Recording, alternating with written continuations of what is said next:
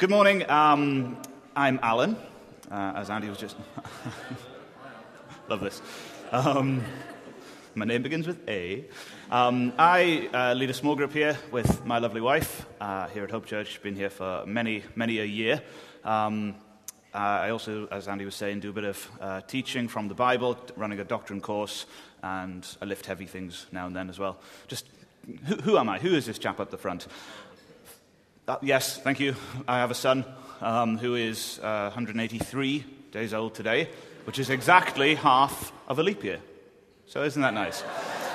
So there you go.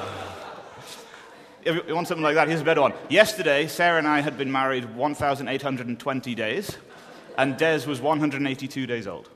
10%. Half of you are going, weirdo. Right. And the other half are going, calculator. Right. I'd like to thank publicly Partick Small Group, those wonderful people who on Thursday, the passage we're going to look at this morning we discussed it as Bible study on Thursday. A lot of the stuff in here is the product of their wonderful brains. So you know who you are if you are the, you know who you are if you were there. Thank you. You were there. Right, I think we need to pray. Thank you, Father, that you love us, that you are a God of love. Thank you that we can approach you as your children. Thank you that there is always enough. Lord, I pray for us today as I speak and as people listen. I pray, the Holy Spirit, that you would rush upon each one of us, Lord.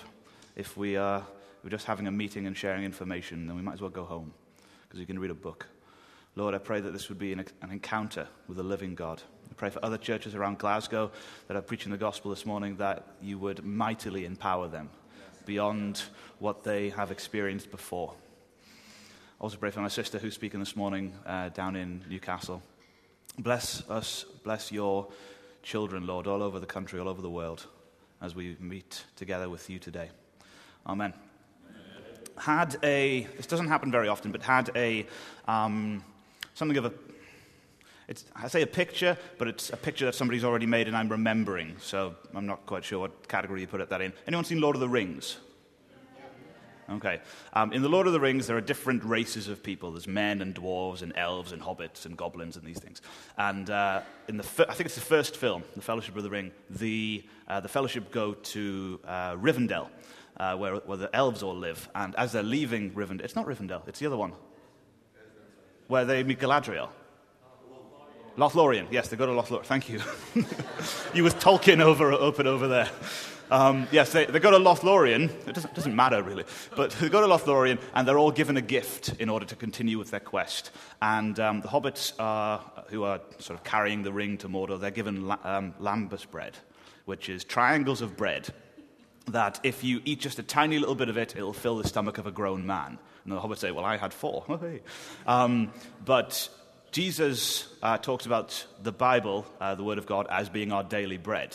And something I wanted to pray and sort of just say publicly before I get going is that for us here, but also for us who are here today who won't be here next week for various reasons, either moving to climes new or visiting or returning or whatever, to take with you a lambus bread bit of Hope Church.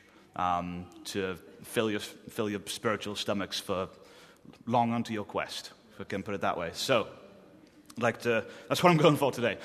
Can we have the slides, please, Gloria? Sorry, David.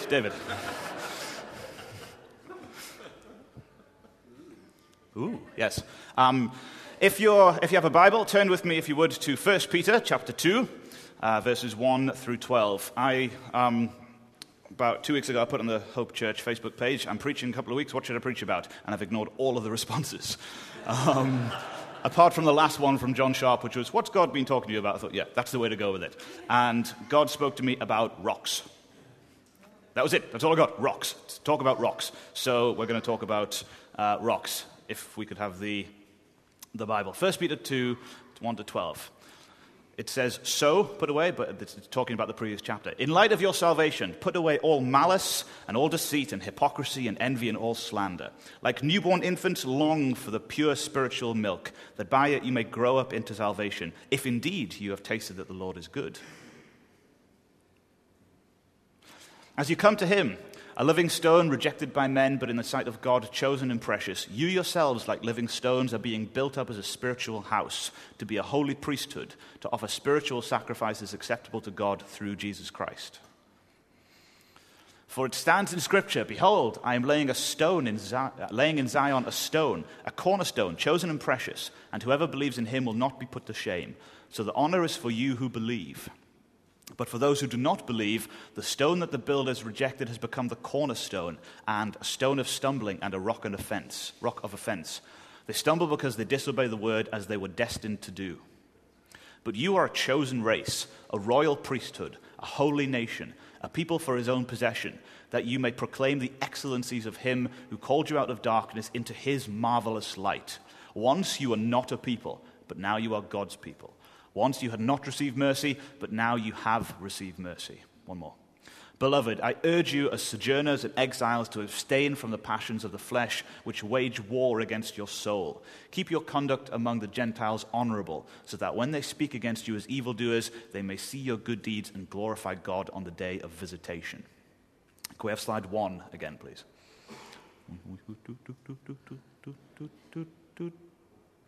Yeah. Okay, so here we have the Apostle Peter, head of the disciples, head honcho, love him. My name is Alan Peter Harrison. Alan in Gaelic means rock. Peter in Greek means rock. So my name is Rock Rock Harrison, which, so...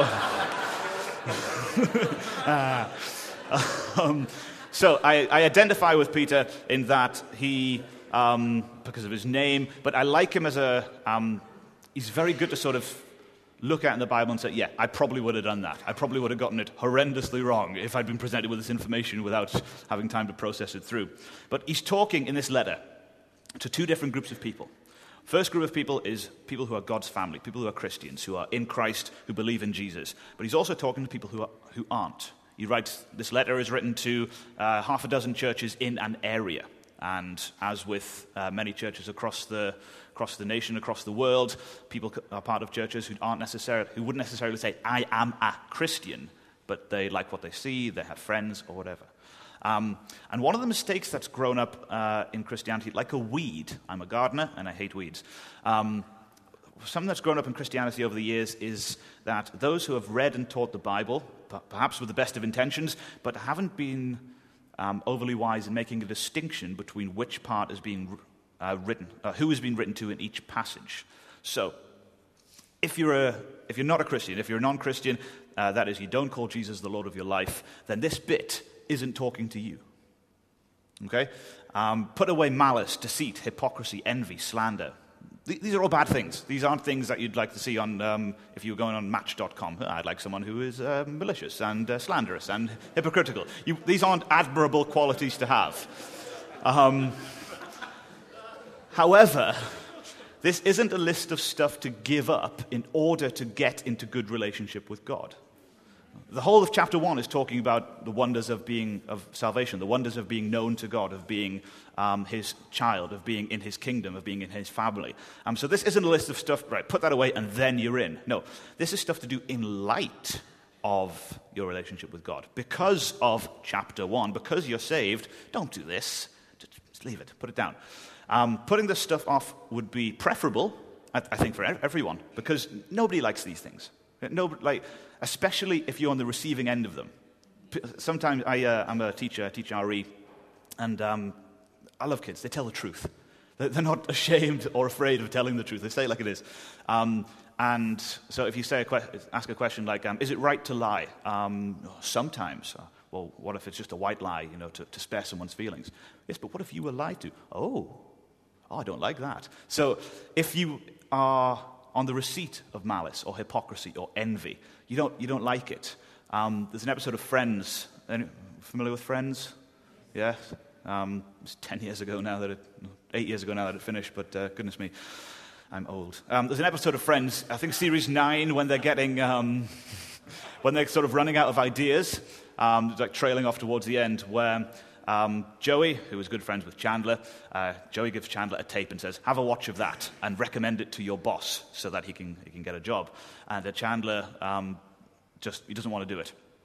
But he tells Joey that he does. And Joey is upset that Chandler hasn't been honest with him. And Chandler says, I hate being called a liar. And Rachel, who happens to be standing by, says, but you are a liar. You lied. So, well, what did I just say? I hate being called a liar. Like, he thought what he was doing was right in this course of action. I think they're essentially just lazy. I couldn't be bothered to watch it or whatever. But he doesn't like being called it, because there's an identity with that. With if you are envious or malicious or hypocritical, that nobody likes being called that. But rather, this bit is talking to people who are already saved, who are already Christians. So stop doing them. This is basically what he's saying. Because you're a Christian, don't do these things. Don't use malice, which is being intentionally evil or troublesome. The Greek word means trouble. I love that, troublesome. Sort of, I'll just let down one of your tires and not tell you. But which could also be intentionally evil, unless you're engineering an evangelical encounter by way of confused.com. But no, don't do that. Peter's saying don't do that. Deceitful, being untruthful. Or hypocrisy, being two-faced. Yes, I really like you. I'd love to be your friend. Oh, what an idiot. Goodness me. If you heard the second part of that conversation, you'd be really hurt. Nobody likes that. Envy, being jealous of somebody, wanting what they have or wishing that they didn't have it. So, it's fine to sort of say, that's a real nice guitar. I'd like a guitar like that. I go to the shop and buy a guitar. Look at my lovely guitar. But it's not fine to say, that's a nice guitar. I wish you didn't have that guitar because I don't have that guitar. Because that creates division, which we don't want. Slander, speaking falsely of someone. In court, in the Old Testament, if you one of the reasons why one of the Ten Commandments is to don't give false testimony is because if you had, you could be convicted of a crime on the basis of two witnesses. There was no forensics or video evidence, so two witnesses. And if you had two people giving false testimony, you could be wrongfully convicted of a crime, which is why it makes it into the top 10 laws that God gives. So none of these things has a place in God's people. Peter is saying here, look, you're saved, you're in, don't do these things. Put them away. And it's like put away, not as in a sort of get them out on a rainy day when it's not very nice to go out and play. It's get rid of, dispose of. Don't have as part of your character. Then the next bit. Long for the pure spiritual milk, not diluted milk. Not milk. Have you ever tried mixing, if you didn't have enough milk for your cereal, and you mix water in with it, and it's horrible. It's like you've left out in the rain overnight. It's really horrible. Skimmed milk. Yes, Andy, I'm aware that you like the blue top full-fat cream in your coffee. Yes, pure spiritual, not diluted milk, not polluted milk. Not milk that you've left out on the rain, for example. My son, Desmond, is a wonderful wee boy, and he's growing up fast. And he needs milk to grow. Until about a month ago, he couldn't handle anything other than milk, but now he's on sweet potato and chicken and wonderful things. They all look the same when you're feeding them to him. But it's just variations of color, sort of like off-orange. There you go, wonderful. And he loves it. He's like his dad. I've never seen a kid eat so much, honestly. But if at 3 months I'd fed him steak, he wouldn't have been nourished by it. In fact, he probably would have been really badly harmed by it. However, I enjoy steak. I have spent many years training my stomach and growing my stomach in order to be able to appreciate the best steaks. And I could feed the same, I could cut one steak in half, give half to Des and half to me, and he would be made ill, and I would be made full, made satisfied. But in the same way, to grow in our walk with God, craving pure spiritual milk, we take the pure milk, not the milk that's gone off a bit, not the milk that was fine for when you were before you believed, or the milk that's kind of been cut with fabric softener or something. That it's mostly milk, but there's a bit of not nice stuff in there as well. So this could be seeking out good teaching, or good fellowship, or other believers or good leadership or good heavenly experiences. This is pure spiritual milk. Like it's pure, and it's not actual milk. You know, like you get in first school, like, and now we're going to have our milk time, boys and girls, and then a small nap. It's not, like, Peter's using a lot of metaphors here. But when he's talking about pure spiritual milk, he's talking about the milk is the metaphor. So the pure spiritual stuff, okay? And different people will sort of need greater quantities of X milk or Y milk. Some people have excellent teaching, but need more fellowship milk, or excellent heavenly experiences and need more, teaching milk, or whatever. So that's what Peter is talking to here. Crave the pure spiritual milk, that by it you may grow up into salvation. I don't give Des milk. You won't take a bottle from me. Yeah, he did for a while, and then he went off it. Oh, he's fine. But you give a baby milk so that he grows up. If you just gave him water, or even just gave him steak from a young age, he's not going to grow. He's going to stay tiny and muley and wiggly, as opposed, because babies have, Nick, you might be able to correct me here, it's something like 50 more bones when they're born than a grown adult does, because they haven't fused yet. Have I made that up, or is that right? Yeah, that's approximately that. So it's like you've got to wait for a while for your baby to set. Like, just sit it in the sun for a while. Or, just open the oven a bit. And, but, yeah, not too close to the oven. In front of the kiln, maybe. But you have a... Let's turn that around. We grow in our relationship with God by taking this spiritual milk, by craving, long for the pure spiritual milk. Not just sort of take, I suppose I'll have it. This is a good thing to go after. There's that milk, Cravendale. Think of that. Think of this passage every time you see those cows ganging up on the dairy farmers. And growing in your faith is not just learning more stuff about God. It's not just pumping your head full of more information, because God is three persons. We're doing the Trinity in the Doctrine course, so I'm not going to say any more than that. Download the tapes. Download the MP3s. God is personal, okay? I've been with Sarah almost 3,000 days. It's true.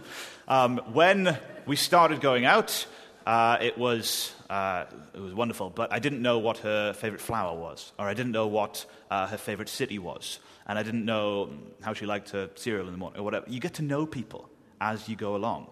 Now, if I just asked her parents and family and close friends to write down all this information and learnt it, that doesn't do much to the relationship. Aha! I can trump you on knowledge about yourself. It's growing in relationship. So I get to know her more. She gets to know me more. And after 8 years, you'd hope that would be the case. It's the same in our walk with God. You walk with a person and not a concept. Because teaching is good. I'm teaching right now. I'm teaching on Tuesday. I'm preparing. I'm a teacher. It's one of the things I do. I spend most of my life teaching. It's good, but it's a means to an end. It's not an end in itself. So you can download the best podcasts. You can read the best books. But if you're not in a relationship with Jesus, it's all trivia. It's all information. Okay? Use the information to get to the person. And this is not optional. If indeed you have tasted that the Lord is good... It was great, where's Steve? Well done on leading worship today. Yeah.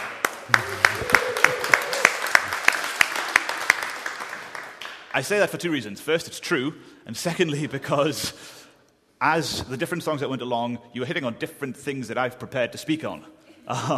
So tasting and seeing that the Lord is good. I think it was Andy who said that, and then this bit talks about cornerstones, which was in Christ alone. And there's different things, and I love that when everything sort of works together. It's beautiful. So this isn't optional. If you have seen that the Lord is good, craves pure spiritual milk. And all Christians have done this. All Christians have seen that the Lord is good. You've tasted and seen that. You've experienced something that's made you want to go, yes, I follow this man. I follow this God. I follow this crucified Lord. And you start on a walk. And this is an instruction from Peter, Jesus' best mate. If you read the Gospels, he's one of the first ones called. It's his best mate. He's the one that he gives charge of the church to before the ascension. You've got to really trust the guy. Best mate, closest disciple, and the Lord is good. And I did a sermon maybe a year and a half ago about the goodness of God. So I'm not going to, again, download the tape. But God is good. God is better than other stuff. God is better than steak. God is better than an Olympic gold medal. God is better than fill in the blank here. What would be really cool for you? God is better than... I'm not going to do it. You can do it yourself. But he's better than... Things that are good. By comparison, things that are good, a gold Olympic medal. What a wonderful thing to have, to be able to say to your grandchildren, look, I was the fastest person in the world in 2012. Probably wouldn't be any more, but that would be a wonderful thing to say. But in comparison with the goodness of God, it's brief, it's passing, it's fleeting. It can be quite hollow, the hollowness of fame, perhaps. Or maybe he's talking about... using malice or deceit, making a clever mark at somebody else's expense. God is better than this stuff. God is better than that stuff up the top.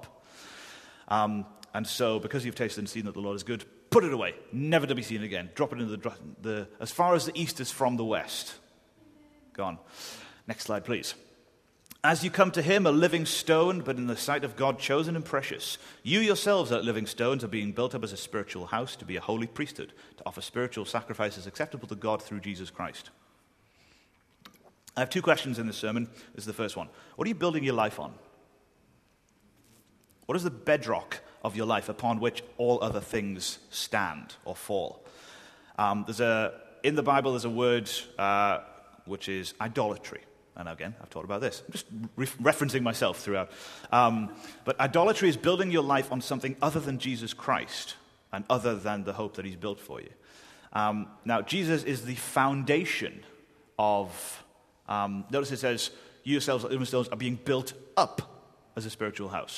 Not so... Like, and of course, if you're using a house as a metaphor, you don't start with a roof. That's silly. That's crazy. Why would you start with a roof? Because what... Unless you've got some sort of levitating roof. There's a Dragon's Den idea. It's not going to be a good pitch.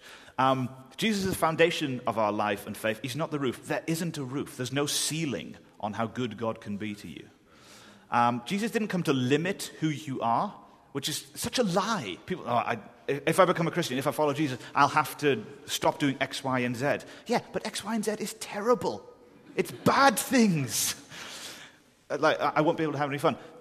God invented fun. It didn't come to limit who you are. Jesus came in order to enable you to be the best you that you can be. And this is obviously in living stone, spiritual house, holy priesthood. He's talking about the temple. A lot of the recipients of this letter would have been Jewish believers who had converted to following Jesus, when they realized he was a Messiah.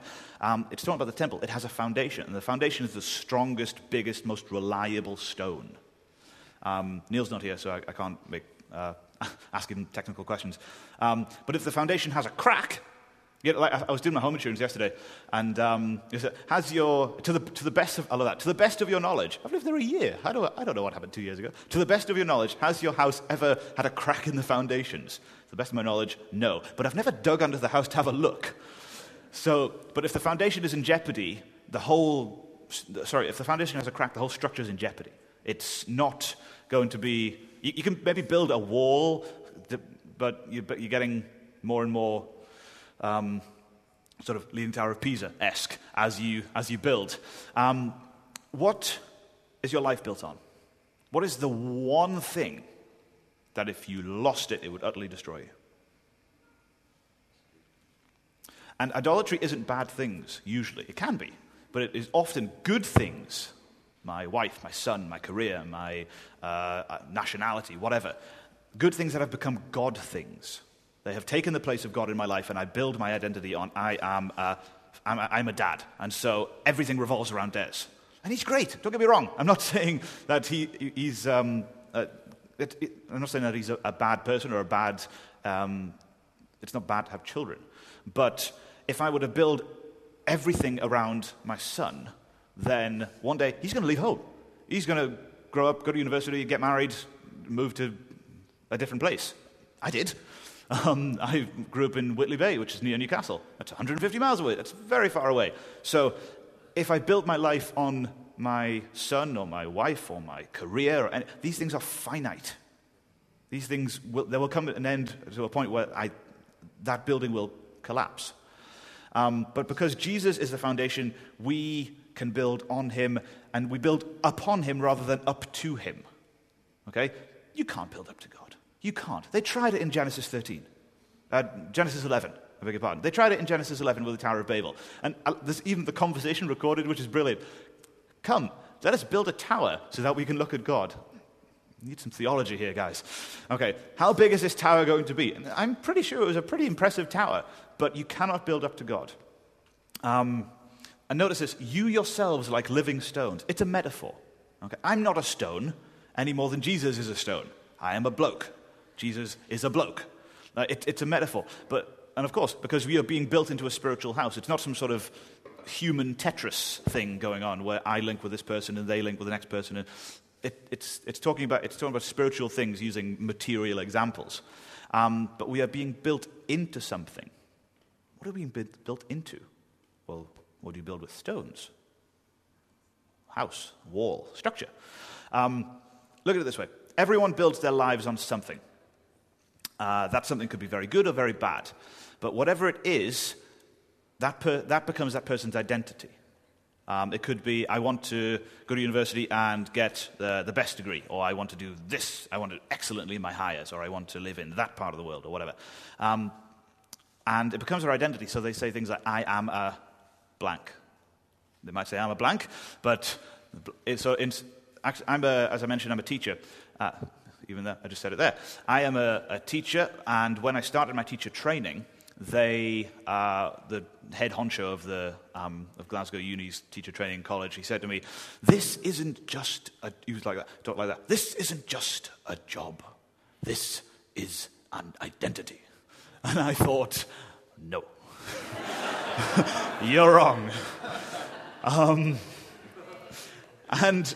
Because for a lot of people, being a teacher, great thing. But for a lot of people, it is who they are. They define themselves in relation to this career. And it's not wrong to have a career. It's not wrong to be a teacher, and none of these things. But it is the thing. It's the right angle against which all the other stones of your life are laid. And Jesus told a parable about this, which there's a wonderful kid song, which I'm not going to sing. Don't. I'll sing the first line, and Gav can sing the second line. You backed out from that really quickly. Don't build your house on the sandy land. Don't build it too near the shore, yes? Because it might look kind of nice, but you'll have to build it twice. You'll have to build your house once more. Yes, thank you.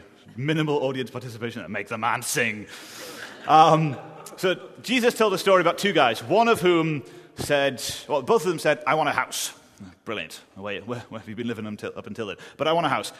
First guy goes, here's a lovely rock. I'm going to build my house here on this wonderful little rock here. And he builds his house, and it's all very nice, and he decorates it, and he paints it, and it's wonderful, lovely. Would you like to come in for a cup of tea? No, I have to build my house, he says to the other man. Where are you going to build your house? I'm going to build it with a sea view. I'm going to build it right on the sand. Now, I grew up by the beach. And if you stand for long enough without shoes on at the edge of the water, what happens to your feet? They disappear. They sink into the sand. It's not sinking sand. I didn't grow up, next to a quagmire or something. It's a very nice beach. But the water comes in and takes the sand away. And it comes in and takes the sand away. And I'm sure that would have been annoying for the guy for the first time. You can build nice things out of sand. Sand castles. Wonderful things. But you wouldn't really want to live in one for very long. Partially because you would inhale it. But when things get stormy, I've eaten sand, not intentionally, but sandy sandwiches, not very nice. You wouldn't want, you put it on the bench, oh no, the bench has collapsed, and now my sandwiches are covered in sand. Maybe that's where they get their name from, said Lord Sandwich. But when the storm comes, and in Jesus' story, this is an actual storm. You're both with sea views. One is slightly closer to the water. One is slightly further back from the water. When the storm comes and the hard times hit, when you most need protection and security, that's when your house falls down around you. And you realize, oh, I may be the best sandcastle builder in the world, but now I'm getting wet. And the thing that you have as your foundation as your identity is what you place all other stones on to build around, to build from. And what Peter is saying here is that you are being built on something and being built into something. You are a living stone, but if you were just one stone on a big foundation, you look kind of silly. You look like somebody was going to play cricket and got bored as they were setting up the wickets. Using a brick. It's a very sort of impoverished view of cricket. You know that sort of 1950s fun? Obviously, I wasn't around in the 1950s. But the 1950s fun, we'll throw a rock at a bigger rock. Like that kind of fun. It looks silly. But I'm sure it's very fun. Come back to me. This means you are a living stone. You are being built up into a spiritual house. This means that this thing you're building, or to put it in a way, the thing that God has put in your heart for you to do, and that'll be different for everyone, needs to be built and nurtured in connection to other people. If you are a stone by yourself and even a small football rolls past, it can knock you over.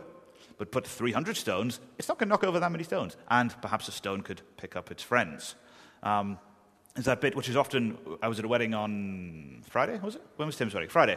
And there's set passages in the Bible that are often read at weddings, which are it's very good and very appropriate. And one of them is, a cord of three strands is not easily broken. So there's the husband and the wife and God. Okay? But that means that a cord of one strand is more easily broken. So one stone by itself will more easily be knocked down or broken down or taken away than a wall. You could nick a brick. You'd need some serious manpower, time, effort, and stealth to steal a wall, to steal somebody's garden wall. You would need more to do that. So what God has put in your heart for you to do needs to be nurtured in connection with other people who may not have the same building project, okay? But that makes it all the better, all the more beautiful a mosaic, all the more beautiful a tapestry. But we all have the same designer. And there's a quote by, I think it's C.S. Lewis, who said that miracles are small examples of God's work because God's work is too big to see. God, the whole universe is a wonderful miracle. I'm in the universe. I can't see it. So miracles are a smaller example of God's work within the universe so that we can see. And this designer is making you and me into a holy priesthood. Now, what does this mean? Priests represent God to the people. In the Old Testament and in different religions, if you're a priest, you have access to God. I go over here and say, yes, what do you want? All right, we'll do that. And I go and tell the people, God says do X. But we are all priests in this. You yourselves, like living stones, are being built up into a spiritual house to be a holy priesthood. He's talking to the whole church. He's not saying you top 5% or you guys with the big hats. You are the holy priesthood. It's everyone. Everyone is a priest. Everyone can represent God to other people. Okay, one another, people you work with, your family members, neighbors, whoever, people who know God, people who don't know God. And that which you do is your spiritual sacrifice acceptable to God. Now, often when it talks about spiritual sacrifice in the New Testament, it's talking about Jesus. But I don't think this is talking about Jesus because it's offering spiritual sacrifices acceptable to God through Jesus. So what on earth are they talking about? You sort of slaughter a spiritual goat? Where you would find a spiritual goat, I don't know. Maybe goats are more spiritual than other animals. But Peter's not talking about an animal sacrifice, as in the old temple. He's talking about, it's a temple analogy. Peter is making an analogy between the old and new covenants. And as Ian Moorcroft pointed out to me on Thursday, Hebrews 13 verse 15 says to offer a sacrifice of praise. Because praise is sacrifice. Praise is saying, it's not about me. And we like it to be about me. That's why we have birthdays. You know, if it was your birthday and you didn't receive a present, you'd be quite sad. Not all the time, but I'd like it to be about me. So what do you do that is sacrificial? It could be you could have chosen not to take that promotion because it would be... Or for an example, a lady, Eva, who was in our small group, who has now gone back to Germany. She was offered a job, a very good job, doing PhD research, but that would involve animal testing. And she didn't do it because she didn't feel comfortable with that.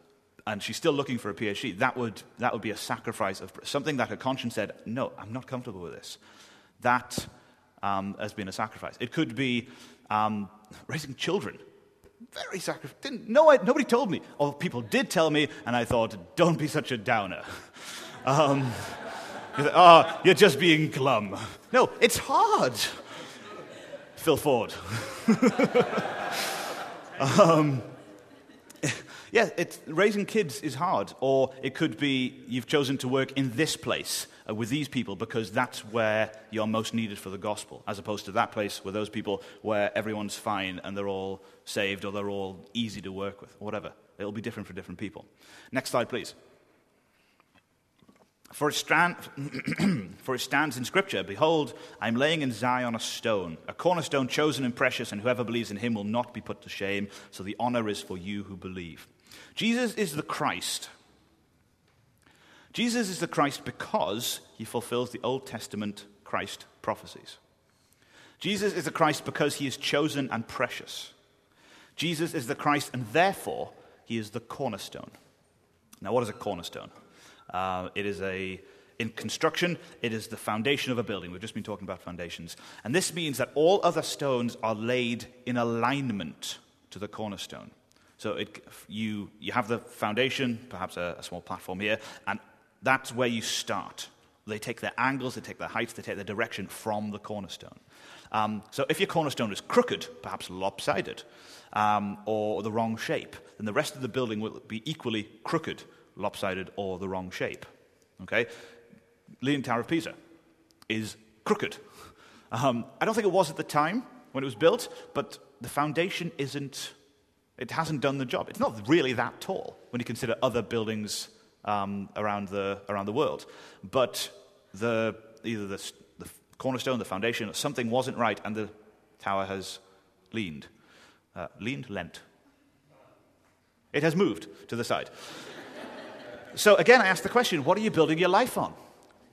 If it's anything other than Jesus Christ, it'll ultimately be squint. Leaning Tower of Pisa, nice to look at, but I don't want to live on the top floor. You know, I don't even think they'll let tourists up anymore. Because, for obvious reasons, you won't, if it's squint, if it's not built on Jesus, it won't be able to take the weight of the structure. It won't be able to take the weight of work or family or other commitments or whatever. And Peter goes on to explain that the result of building your life on Christ is this. Whoever believes in him will not be put to shame.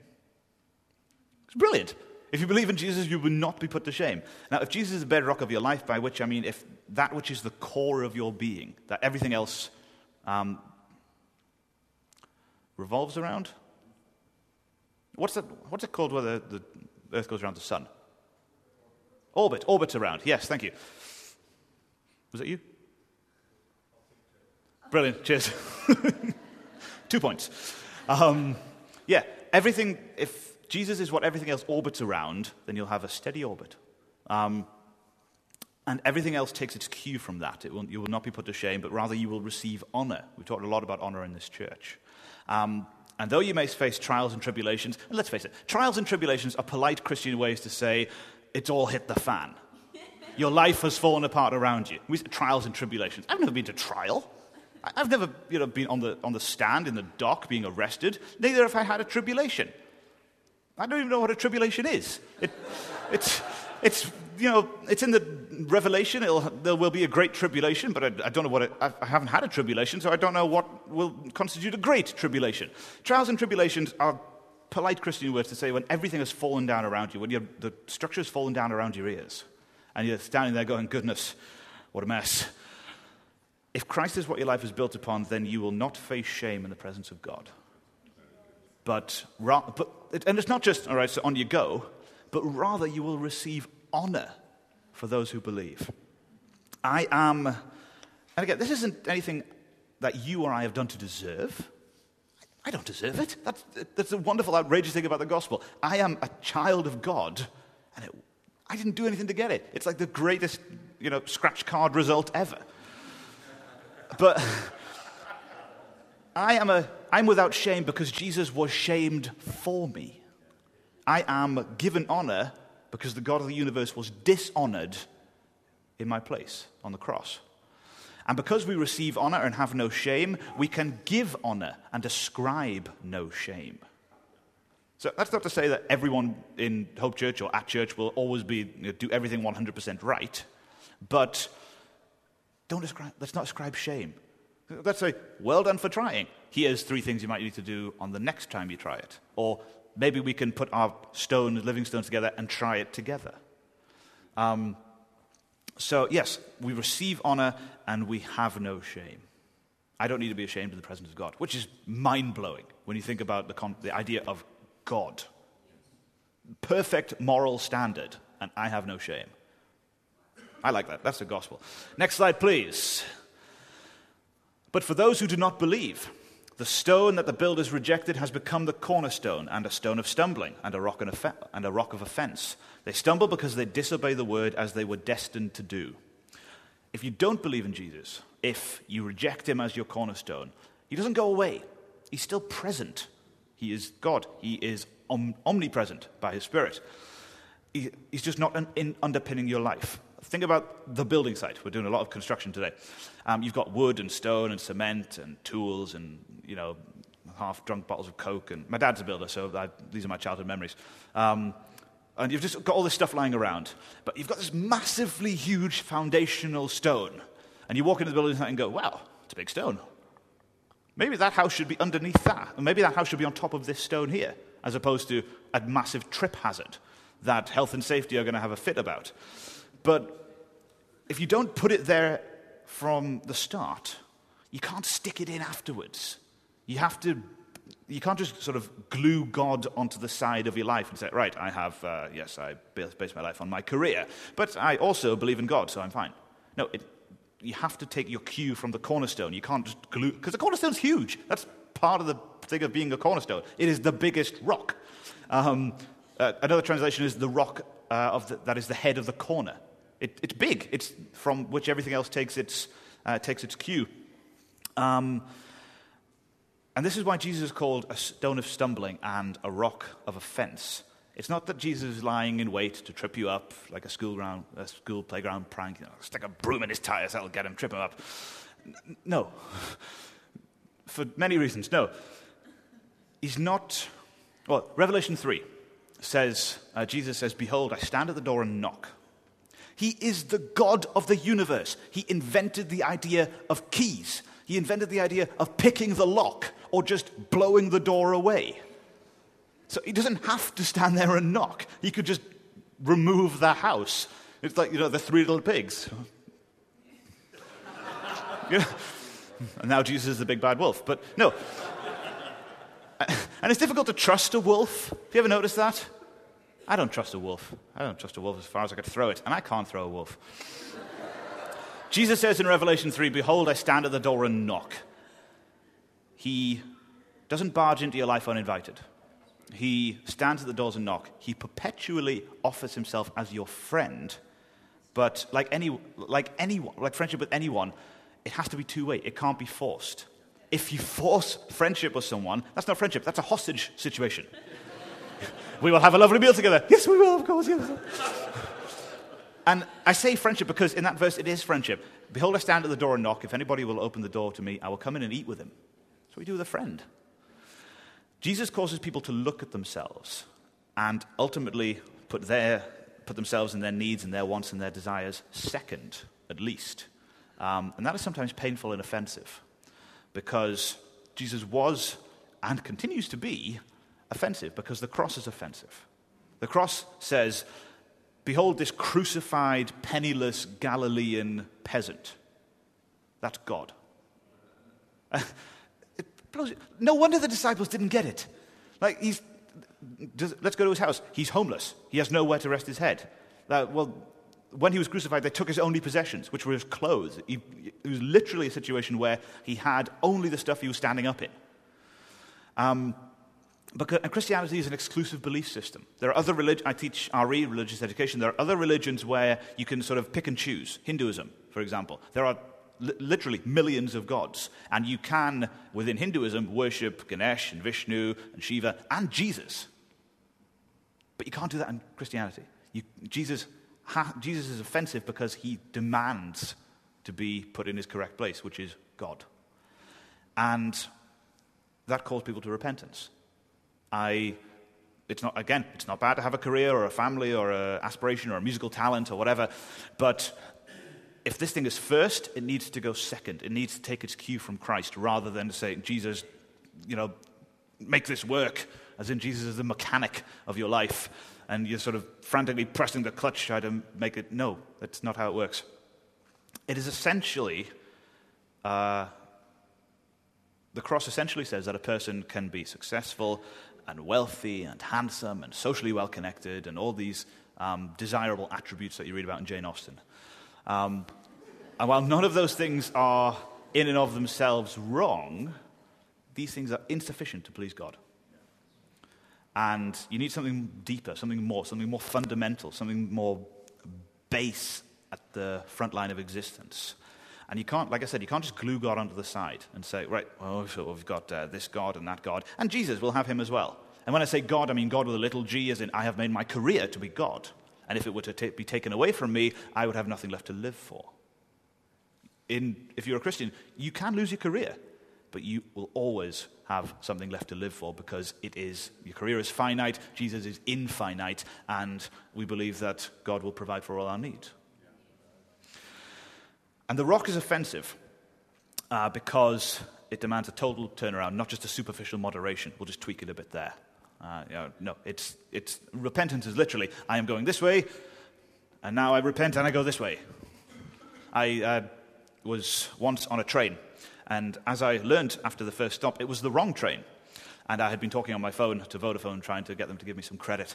And I realized that I was on the wrong train and made a loud exclamation and thought, I'm on the wrong train, got off at the next stop, got on the other side of the platform and went the other way. If I had just thought, I'm on the wrong train, that wouldn't have solved the problem. I would have still ended up in Mulgai as opposed to Dumbarton.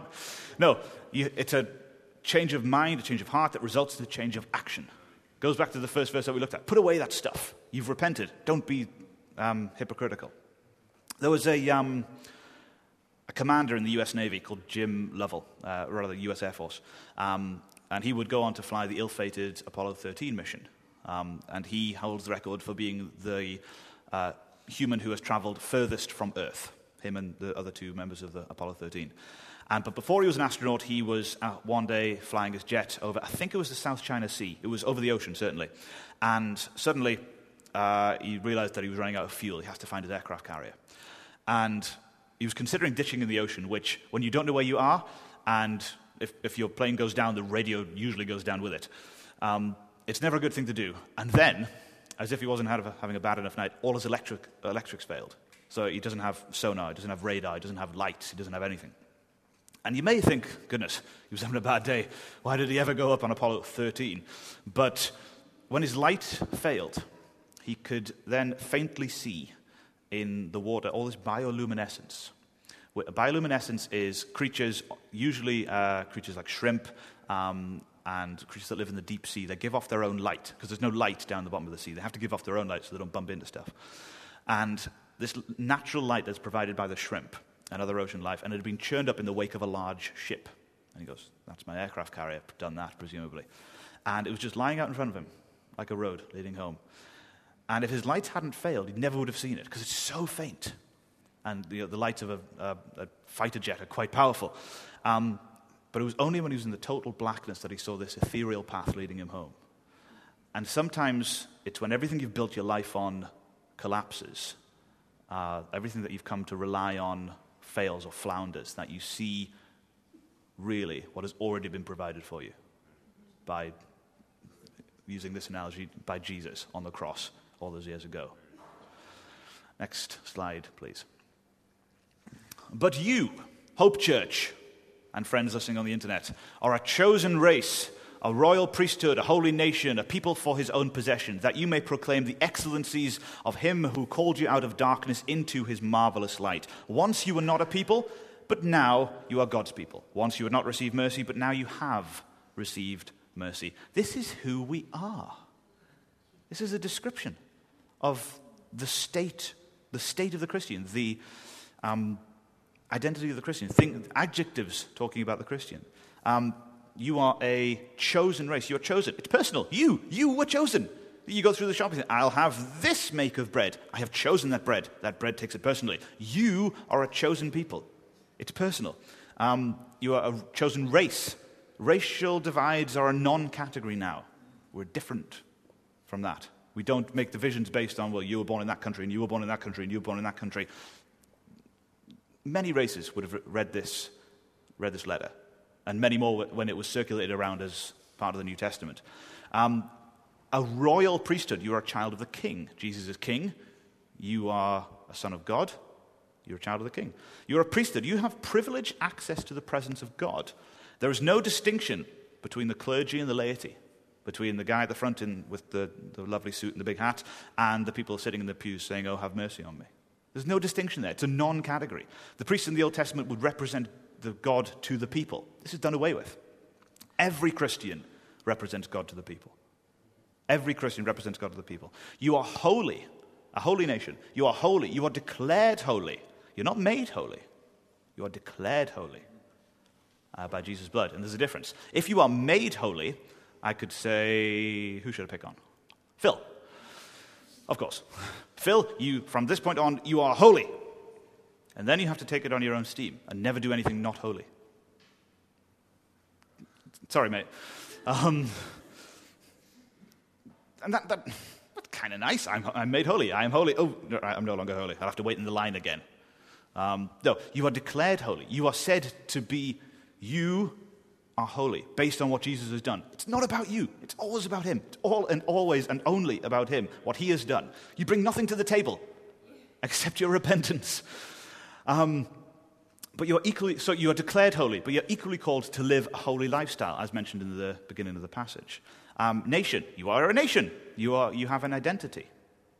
When countries, I think of Czechoslovakia, now the Czech Republic and Slovakia, was one identity, and because of Sarah knows more about this than I do, now there are two countries. They have two distinct identities. It is a nation has an identity. A people for his own possession. You belong to Jesus. You are chosen, and you belong to Jesus. You are his own possession. I like my possessions. I put them on a shelf. I display them with pride, especially the things that are holy and royal and chosen and represent God to people. These are good possessions. This isn't like, the Dettol. These are good possessions. You display them with pride. And no one can own you if you belong to him. You belong to him. You don't belong to anyone else. I mean, this is particularly... it's 27 or 23. 27, let's go with, million people who are in slavery today, right now. More than at any other point in human history. And, which is a massive social action need. And there are wonderful charities working to stop this, because it's a disgrace. You cannot own another person. And particularly for the Christian, you cannot be owned by anyone. Not your boss, not your parents, not your neighbors, not your society. Nobody owns you. Jesus owns you. You answer to him. And this is what we're called to do. Because we are a royal priesthood, holy nation, a people for his own possession, you may proclaim the excellencies of him who called you out of darkness into his wonderful light. The excellencies. I was watching The Simpsons the other day when Homer wins the first annual Montgomery Burns Prize for outstanding achievements in the field of excellence, which is just a made-up ceremony to get him to sign some disclaimers. But the excellencies of Jesus. This is what we do. We proclaim the excellencies of Jesus, who called you out of darkness into light. God dwells in unapproachable light. I think 1 John tells us. And notice, darkness is a generally vague concept, that you may proclaim the excellencies of him who called you out of darkness into his marvelous night. Darkness is vague. Darkness is general. But the light belongs to Jesus. It is his marvelous night. Marvelous night? Marvelous light. We're nearly finished. Never stop telling the story. Never stop telling of what Jesus has done for you. That you were once in darkness, but now you're in light. You once were not a people, now you are a people. And how you have received mercy. And notice, once you were not a people, but now you are God's people. He's talking to Jewish people. The whole Jewish idea behind how you can be in, how you can be in favor with God, is by virtue of your nationality. And here's Peter writing saying, once you were not a people. It's very offensive. It's quite mind-blowing. Once you were not a people, now you're God's people. Once you have not received mercy, now you have received mercy. Again, the Old Testament sacrifice system was based on, we do this so that we will receive mercy. And Peter's saying, no. Now you have received, now in Christ you have received mercy. Everything that was a precursor. That was the small animated feature before the main Finding Nemo cinematography thing, cinema experience. It's remarkable that Peter, a Jew himself, would write this to other Jewish people. He's grasped something. It's quite shocking. Final slide, please. We're coming into land. The captain has turned on his fashion. Fasten your seatbelt signs. If you could please put your seatbacks in their full upright and locked position. Beloved, I urge you as sojourners and exiles to abstain from the passions of the flesh, which wage war against your soul. Keep your conduct among the Gentiles honorable, so that when they speak against you as evildoers, that they may see your good deeds and glorify God on the day of visitation. A sojourner and an exile is somebody who lived in one place, or rather lives in a place where they are not from. So I am a sojourner from Englandshire. Although I'm not an exile, I wasn't kicked out of England. I came here of my own. I'm not an exile from England. I am a sojourner from England. I live in a different country, and I love this country. But Peter is saying here that because you belong to Christ, who is heavenly, the fact that you live on earth means that you are a stranger in a strange land. We're not from this world. Paul says you are a new creation. You're something that hasn't been seen on the earth prior to Christ. You are a new creation. We are alien life. People are always looking for alien life forms. Come to church. There we go. They're all really weird, but they're kind of nice. Just like E.T. We are alien life. We are new creations. People will not always understand you. You ever been in that situation? You believe, what? Right, weirdo. And yet, we must be honorable. And so, even, we must be honorable. Notice that abstaining from the passions of the flesh, literally fleshy lusts, is the literal translation. Abstaining from the passions of the flesh is directly linked to keeping your conduct with the Gentiles honorable so that they may glorify God. It's an evangelistic thing. It's a witness thing. Our very lifestyle choices are a witness to what Christ has done for us. The word flesh there, bit of Greek thrown in, means being under the control of your animal appetites as opposed to being led by the Spirit of God. That's one way to render it. And different people will have different temptations in this area. It could be the passion of the flesh, could be keeping one's talk honorable, not speaking badly about other people. Or it could be not having sex with people you're not married to. Or it could be knowing how many pints is too many pints. Or knowing how much cake is too much cake, or whatever. Or choosing to forgive and not seek revenge. These are all counterintuitive things. There are many other examples. And this isn't in order to get into God's good books, as if I could find favor with God for not eating too much cheesecake. It's counterintuitive. I will do these things and then God will be pleased. No. Do these things because God is pleased. But rather, in view of all that you've been given, do X or Y or Z, which will be different for each of us. Because to gratify the flesh wages war on the soul. This is strong language. War on the soul. It won't kill your soul immediately, but after when there's a war going on, nothing can grow. Or it's difficult for things to grow. But, here we go. If one person can see something gloriously different about you because of your lifestyle choices, because they have seen you and think, they're different. Why? And try to has anyone ever, this happened to me a couple of times, people just look at you and you're like, what are you looking at? Nothing. Trying to figure you out, basically. If one person sees these decisions that you've made and causes them to glorify God on the day of visitation, when he judges the living and the dead, what a marvelous thing to be a part of. What a marvelous thing to be a part of. And this is what we're aiming at. So, two questions for you. What are you building your life on? Are there any unhelpful stones in your building, in your temple? And question two, what are you doing or not doing that could cause somebody to stumble over anything other than the cornerstone. I did a placement in Barhead High School in East Renfrewshire, and the guy who I was working with there, he said, let the only stumbling stone be the cross. Remove everything else out the way so that they won't trip over your use of language, or they won't trip over your this particular character trait, or they won't trip over whatever. Let the cross be the only stumbling stone. So what are you doing or not doing that could cause somebody to stumble over something other than Jesus? I'm going to say two dangerous words now. Any questions? Seriously.